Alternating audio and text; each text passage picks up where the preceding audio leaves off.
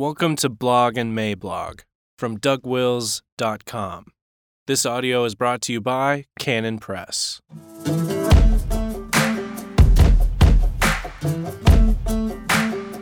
Like a gelatinous pudding. Monday, August 5th, 2019, by Douglas Wilson. Introduction In the New Testament, obedience is a good word. Also in the New Testament, works is not, unless it is modified with a word like good. We are called to good works, Titus 2 7. But we are not saved by works, Ephesians 2 8 through 9. By way of contrast, sinners do not obey the truth, Romans 2 8. The Lord is the author of eternal salvation for all who obey him, Hebrews 5 9. All nations are summoned to the obedience of faith, Romans 1 5. Obedience is unto righteousness, Romans 6 16. Every thought is to be brought to the obedience of Christ, 2 Corinthians 10 5. God gives the Holy Spirit to those who obey him, Acts 5 32. And of course, obedience is an evil thing when it is rendered to the wrong master, Romans 6:12, which should be obvious enough. But the bottom line is that simple words obey and obedience should not set off alarm bells for people who read their Bibles. But there are many professing Christians today who are functional antinomians, and any talk of obedience as a good and necessary thing in the Christian life sets them off. They start yammering about grace as though grace were nothing more than a gelatinous pudding, and they declare that they are teachers of the Westminster Confession, understanding neither what they say nor whereof they affirm. 1 Timothy 1 7. Where does this matter? It actually matters everywhere. Such functional antinomianism is pervasive in the church today, and we see the deleterious effects of it on the personal level. Pastors with a private porn stash, and we see it at the public corporate level, a bunch of the recent doings in the SBC and the PCA. And I want to address all of that. What biblical authority means. There are two aspects to the issue of biblical authority. The first is to subscribe to the right doctrine of it. Do you confess that the Bible is the Word of God, that it is authoritative, that it is infallible, that it is the breath of a holy God? The second is the issue of actual obedience, to conform your practice to the teaching of Scripture instead of doing it the other way. That other way being to conform the exegesis to the preferred outcomes. But in order to have a right relationship to biblical authority, it is necessary to be actually obedient to it. We must do what Jesus says to do, which is quite a distinct thing from affirming the idea that people ought to do what Jesus says. And provided it lines up with our traditions, we will perhaps attempt it. So back to that pastor with the porn stash. It does not matter what he says about it in the pulpit. He obviously does not believe in biblical authority. But the identical thing goes for corporate bodies like the PCA and the SBC. If the Southern Baptists wind up with women in the pulpit, it doesn't matter that they have a resolution saying that they affirm biblical authority. They don't. If the PCA makes allowance for these innovative but ungodly Revoice carve outs for lust, it doesn't matter that the Westminster Confession is sound on biblical authority. The current disobedience renders all that null and void it doesn't matter that the Presbyterians of three and a half centuries ago lived by it and wrote down what they lived. This kind of leprous process can advance at a rapid pace because when you are in the habit of hearing good teaching without putting that good teaching into practice in your life, Scripture teaches that the result is ungodly self deception. But be ye doers of the word, and not hearers only, deceiving your own selves. James 1:22. Setting someone straight who has been deceived by a third party can be hard enough. But getting everything untangled when the deceiver and the deceived are the same person, or the same denomination, or the same institution, or the same network of good old boys, that one is a real bear. Like ordinary men, Christians are supposed to be modeling, and growing up into a new way of being human in Christ.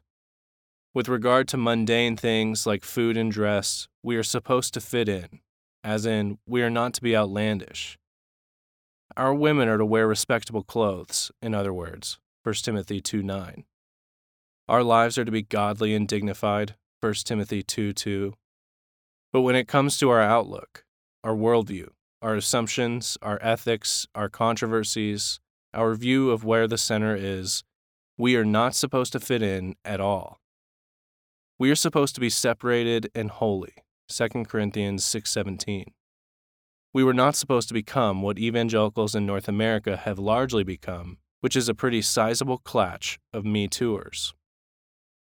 For with jealousy and quarrels in your midst, are you not worldly? Are you not behaving like ordinary men? 1 Corinthians 3 3. Like ordinary men, living as though Jesus did not in fact die and rise, making all things new. We want racial reconciliation on the same basis as the unbelievers do.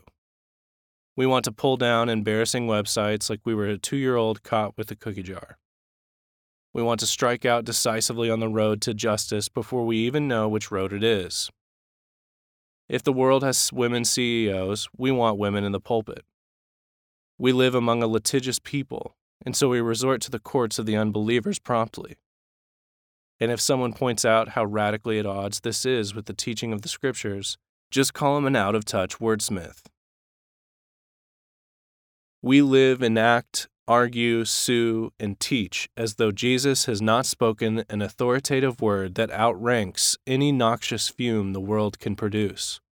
And the issue is not racial reconciliation. Every faithful Christian wants that. The issue is that not everything called racial reconciliation is racial reconciliation. We are to loathe and despise any reconciliation that is based on anything other than the shed blood of Christ and the free grace and forgiveness that flows from it.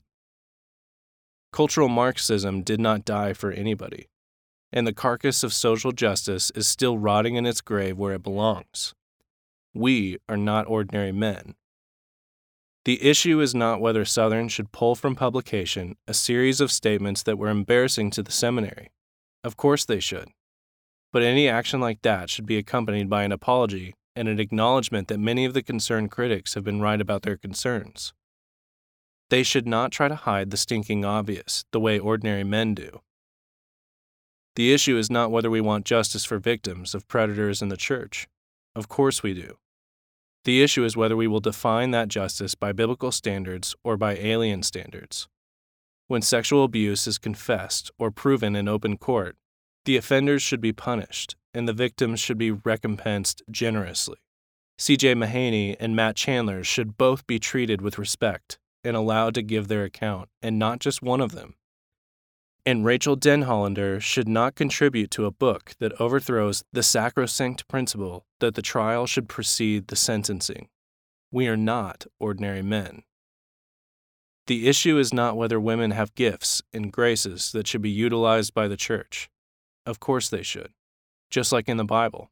But when we are accommodating ourselves to the feminist regime outside the church, nonchalantly walking along in that copycat way of ours, wanting women in the pulpit because we have seen too many of those high powered and deadly women assassins in the movies. We have watched all that propaganda, mouths agape, just like ordinary men. The issue is not whether anybody thinks that lawsuits between Christians are fun. The issue is whether we think they are even lawful. When we approach the bench and the apostle told us not to, we are approaching the bench as ordinary men. And here's one thing that jumped out to me in the latest round of Twitter reactions to a bunch of this stuff. The issue is not whether Wilson is a wordsmith. The issue is whether or not what I am saying is right, as in correct. Is it true? Who cares if I could use words like verisimilitude if I wanted? I am not some Gandalf of grammar, and the stuff I am writing is either right or wrong. If it is wrong, then show me where. If it is right, then let us shake hands and be done. Cheat codes. So let us never forget the nature of true biblical authority. we need to reckon with the fact that the authority of the Bible is primarily recognized by believers in their lives and not in their resolutions or statements of faith, as important as such resolutions and statements may be. The true measure of biblical authority is a function of obedience, doing what the Bible says to do the way the Bible says to do it. Not doing so is going to seem fairly innocent at first, and it might even seem preeminently reasonable. But the end of that road is always hard and bitter. Biblical authority means that we do not lean on our own understanding. Proverbs 3 5. For rebellion is as the sin of witchcraft, and stubbornness is as iniquity and idolatry. Because thou hast rejected the word of the Lord, he hath also rejected thee from being king. 1 Samuel 15:23. But why is rebellion against plain instructions said to be like witchcraft or sorcery? When we listen to those little voices that urge us to do what all the cool kids are doing, why is that like sorcery? Seems a little harsh. Consider two basic realities of Christian living and decision making the blessings that come from obedience and the obedience itself. These are joined together in Christ and only in Christ. The temptation to separate them by various means, whether incantations or cheat codes, is always the attempt, somehow, to obtain the blessings of obedience without the obedience itself. The name of the sin, right down at the foundation, sorcery. People who want to be blessed as though they had obeyed are people who are hungry for a quick fix, and sorcery is always eager to promise a quick fix. Just say this. Use this formula. Use this spell. Here's the shortcut. When the Lord was tempted to bow down and worship the devil, the bait in that temptation was all the kingdom of the world and their glory. Those were the kingdoms that Jesus had come to conquer by his death on the cross, and the devil was offering him a shortcut. You can just have the kingdoms, no pain, no cross, if you just bow down and worship me. He was being tempted with the supposed consequences of obedience without the obedience. Do you want the blessings of living in a just society without actually obeying God's standards for adjudicating justice? Call the witch doctor and have him throw some chicken bones in the air. That might do it. Do you want a society where women are highly respected, but all the motels on your road trips still have porn channels? Have a shaman in a flowing robe, the kind with crescent moons and stars on it, come out with his wand and fix everything for you. When we disregard the word of the Lord, and everything starts to go in the wrong direction, which it will, the temptation will be at that time to throw a Hail Mary pass. We should say one more thing about quick fix sorcery it lies. And one more thing after that ordinary men believe the lies.